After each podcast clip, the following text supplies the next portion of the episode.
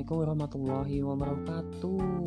Kembali lagi di podcast saya Yaitu masih mengenai Menanggapi penyampaian materi yang telah disampaikan oleh teman-teman kelompok lain.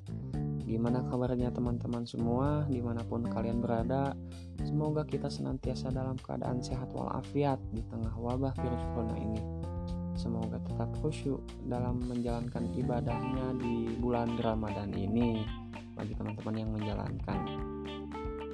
Perkenalkan nama saya Muhammad Nasrul Rojab dengan NIM 1908246 dari kelompok 17 mata kuliah Pendidikan Ilmu Pengetahuan Sosial.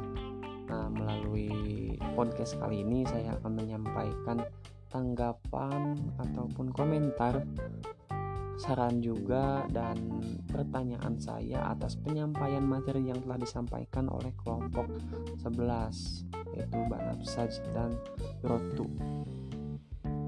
Sebelumnya saya ucapkan terima kasih ya kepada kelompok 11 yang telah menyampaikan e, materi dari hasil diskusi kelompoknya dengan cukup baik lah saya.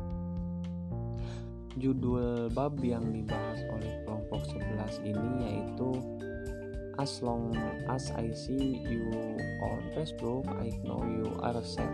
Social media expressions as humanist pedagogic yang mana e, bab tersebut menjelaskan bagaimana pengalaman menggu menggunakan media sosial sebagai bagian dari humanisasi pedagogi dan tujuan dari bab tersebut yaitu agar men dapat memberikan wawasan kepada pendidik yang tertarik untuk memanfaatkan media baru untuk membantu menciptakan dunia yang lebih adil.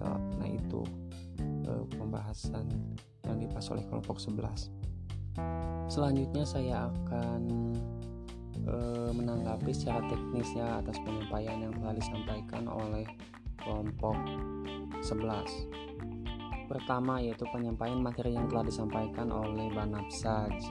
Penyampaian materi yang telah disampaikan oleh Banapsaj ini menurut saya sudah cukup baik dan jelas ya.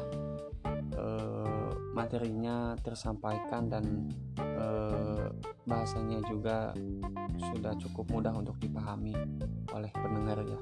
Begitupun dengan Rotu, penyampaian materinya juga sudah cukup jelas untuk didengarkan selanjutnya eh, saya akan menanggapi PowerPoint yang sudah dibuat oleh kelompok 11 menurut saya PowerPointnya sudah cukup bagus dan e, menarik juga lah.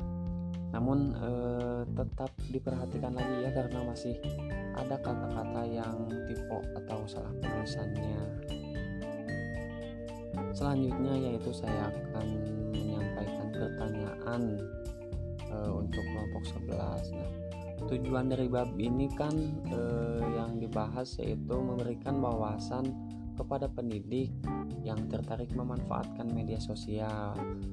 Nah, jikalau dilihat dari kelebihan ya pasti banyak ya kelebihan menggunakan media sosial ini untuk e, pembelajaran ilmu pengetahuan sosial. Nah, yang ingin saya tanyakan apakah ada kekurangan ketika menggunakan media sosial dalam metode pembelajaran ilmu pengetahuan sosial?